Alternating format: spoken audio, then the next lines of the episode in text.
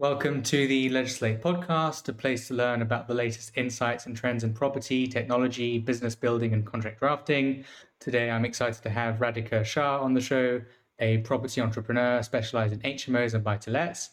Radhika is also sharing property tips and education via Instagram and YouTube channel. So, this is going to be a very exciting episode.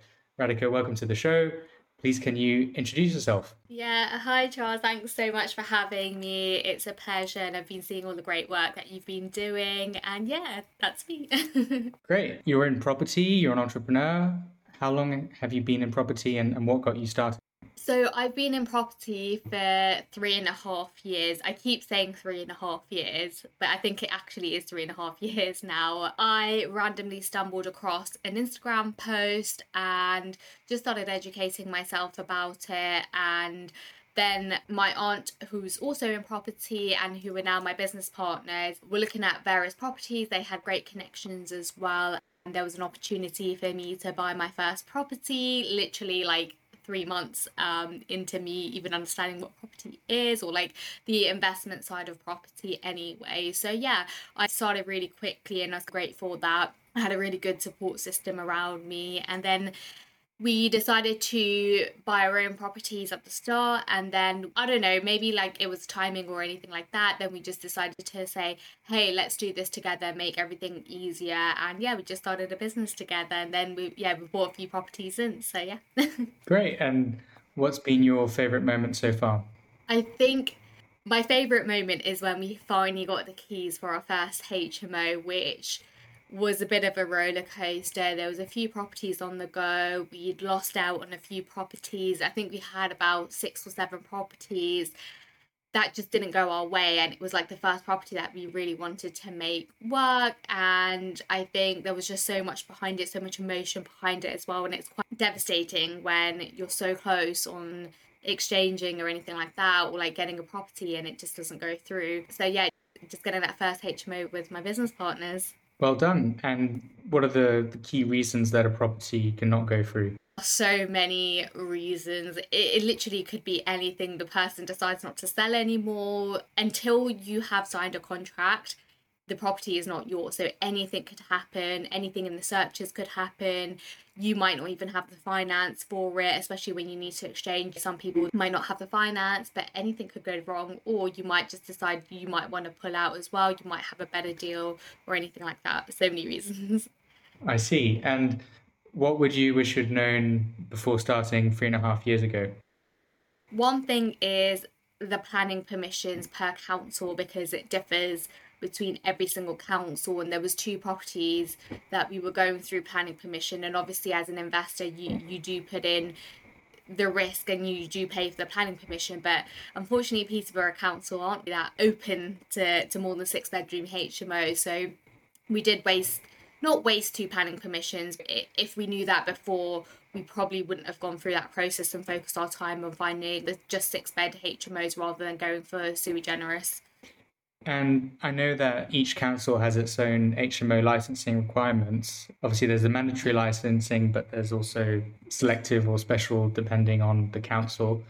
Are they mm. also open then in terms of, you, you mentioned around planning permissions for six bedroom HMOs?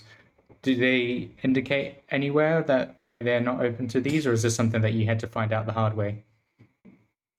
So that was just for more than six bedrooms because you have to go through planning permission regardless if it's more than six, sorry, more than six people living in the house. And we were planning for seven, eight bedrooms. One of the properties was nine bedrooms. So it really depends. And this is why it's so important to work with people in the council or work with other property investors who have invested in the area and have the knowledge and expertise if you don't have it, especially if you're starting out. But it's super, super important that you're following what each council are saying regarding that because they have to sign off. They have to come in, view the property. They need to make sure everything is up to scratch basically. And there is a checklist online per council that you can go in and basically use it as a tick box exercise as well. But just working with building regulations and builders who are knowledgeable in HMOs within specific areas or the area. I see. So quite a maze to navigate if you get it wrong, it's a costly exercise if you get it wrong. So super important that you're putting the time and effort to learn about specific areas before you go into HMOs. That's useful insight. So, where have you invested in?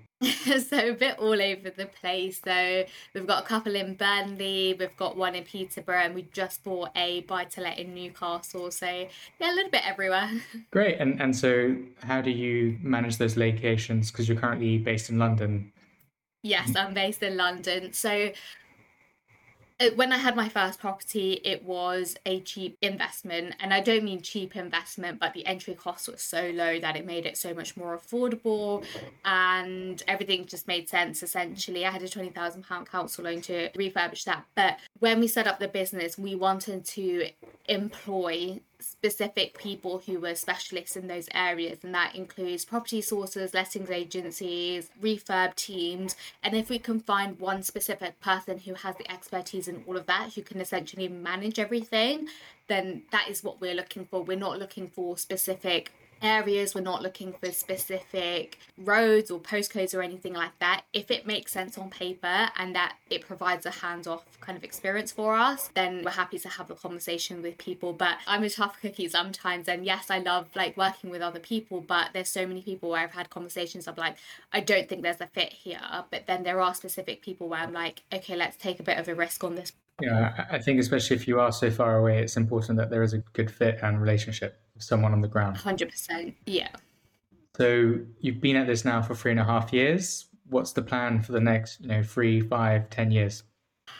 To be honest, it's forever changing and i think if if you asked me six months ago i would have said something completely different if you asked me in six months time i would have said something completely different so our plan is just to grow our portfolio slowly. We are still all working full time and I love my job even if it does get hard sometimes, but I do love my job and I love like what I do and I love my team and everything. So for me, like it's growing our portfolio slowly as we're building up our property portfolio. It is getting a little bit harder to manage everything, buying new properties, the refurb, the tenancy agreements, especially within HMOs, there's such a high turnover of tenants. You've just got to be careful and then sometimes like yesterday the electricity in one of my houses just decided to turn off. So trying to get through to our energy provider and it took me like two hours. I asked my lettings agency to call them and she got through within like five minutes. So there's so much behind the scenes that people don't see. And then once they start building up their portfolio, they still have to understand you've got to manage everything. You've got to oversee it. You can't just keep buying properties because so many problems are unexpected that you've got to make sure you've got processes to understand that you can manage it before you start buying loads of other properties. So I guess it's growing patiently. Great. And so you mentioned HMOs, buy to lets. What are the key contracts that you interact with the most? So the first one is because we do work with sources, we've got to make sure that we read through every single term and point in their contract to say this is what the relationship is going to be, this is what they need from us, but more importantly, this is what they are going to provide for us. And here's the outlines etc of everything. So one thing that we do obviously the heads of terms which can be quite flexible of how much we're going to put into it and how much they're going to put into it what their responsibilities are when certain things are going to get done with the legal aspect of exchange and completion. Those are some things that we can't really control because we don't know when those specific dates going to happen but everything else in terms of the refurb, when they're going to send us pictures, when they're going to communicate with us, getting schedules of work, everything is in that first contract. The second contract is with our lettings agency to make sure exactly the same the heads of terms this is exactly when they're going to provide they're going to keep me updated weekly meetings, and everything is stated on the contract because if anything does go wrong, then I can say, hang on, you signed a contract to say this is the level of service that you're going to provide, which is super key. You get that up front rather than problems occurring later down the line and you haven't signed a contract to say what's that grey area. Yeah. I think being clear up front is, is critical in everything in life almost. And so with those heads of terms, especially well with property sources or letting agents, are there any key objections or, or key areas that you find negotiating? So sometimes it could be with the payment up front, especially if we're working with someone new. I think most of the clauses that some property sources do put is there's a non refundable fee. And that's something that I genuinely don't ever pay unless I've met that person. I'm super, super happy. So the first time I work with a property sourcer, I negotiate that has to be refundable because I don't like the property, I don't like you, I'm not going to work with you, but I'm also not going to travel, waste my time traveling up there as well because that's already my commitment. I'm already traveling paying, taking time out of my day to go and visit you. So surely that's some sort of commitment. But if I don't like the property, I'm not going to put X amount. And it's not a cheap investment to make, especially when you're speaking to other property sources. I don't want to waste anyone's time, but I need to make sure this is the right investment for us as well because you can put a thousand pounds here, fifteen hundred pounds here and there, but then slowly that's going to add up to a deposit which we can't really afford anyway, and no one can afford to lose that money. So that's one thing that we try to negotiate. Secondly, with the lettings agency side, it's so difficult because we're so far away, and I don't want to be getting a call in the middle of the night to say, hey, this is what's happened. So we just want to make sure everything is put into place and we have contingencies to put in place. So if anything after 5 p.m. happens, they have to say so unless it's a big emergency that they need to contact us for that. But we do like to be kept in the loop. The other one is rent collection. I was getting like three invoices per week per tenant and it was a bit annoying because when I was submitting my taxes and it was just all over the place and I couldn't take track of payments so I changed in our terms of contracts just to be paid out on the last day of the month or the first day of the month, depending on when they pay. So everything is just concise, and I don't want to be wasting my time reading several different invoices and payment slips and things like that. And I guess the other one is like small refurbs as well. In one of my properties, so the one that I own, I think, and don't quote me on this because I don't know what the exact amount is, but I think anything under £50, they can just go and spend it if it's a tap or something little needs to be fixed and stuff like that, they don't need to contact me about that. Anything over £50, then they have to have my say so before they start replacing things. Yeah, just trying to like filter and process a lot of things where it's easy for everyone that they don't have to keep contacting me essentially because that's the last thing I want. That's why I employ lettings agency because I don't want to be bombarded with, with little things like that. Of course, we work with letting agents, and, and one thing that creates discussion at the beginning is always the uh, spending caps. But I think when landlords understand why they exist, they appreciate that. You know, it's it's also to save them from being bothered at random hours. Useful insights. I'm conscious that we've already taken a lot of your time, so I'm going to ask you the closing question we ask all our guests. If you're being sent a contract to sign today, what would impress you? What would impress me do you know what? I hate reading things, as in like long documents. I'm just not one of those people who do it. My business partners just sort that out. I'm like, here, we've got a contract. Can you please read it and figure it out? Because I don't understand half of it. Or I ask someone specific, or I can ask my solicitor or anything like that. And I would get them to do it just because I just can't do it. If you can fit a contract into one page and bullet point everything just so it, it's basically an idiot's guide that's what impresses me and people have done that they've bulleted. Obviously, like sometimes you can't put contracts into one page because there's so many other things and T's and C's and stuff like that. But the main heads of terms just keep it clear and concise. It doesn't need to be filtered with a thousand nice words. So that's just it for me that stands out. You've got to make it idiot proof unless it needs to go to a solicitor.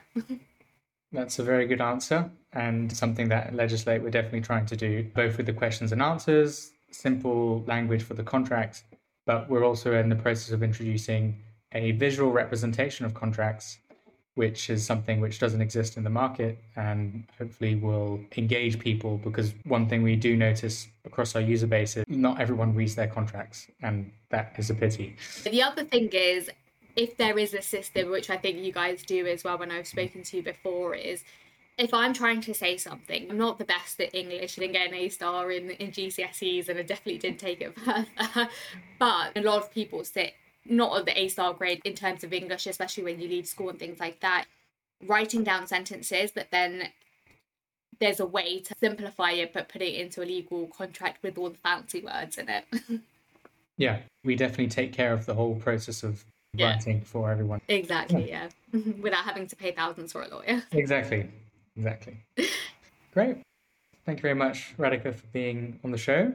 And best of luck growing your portfolio. And hopefully, we can have you on again. Yeah, perfect. Thanks so much for having me. Thank you.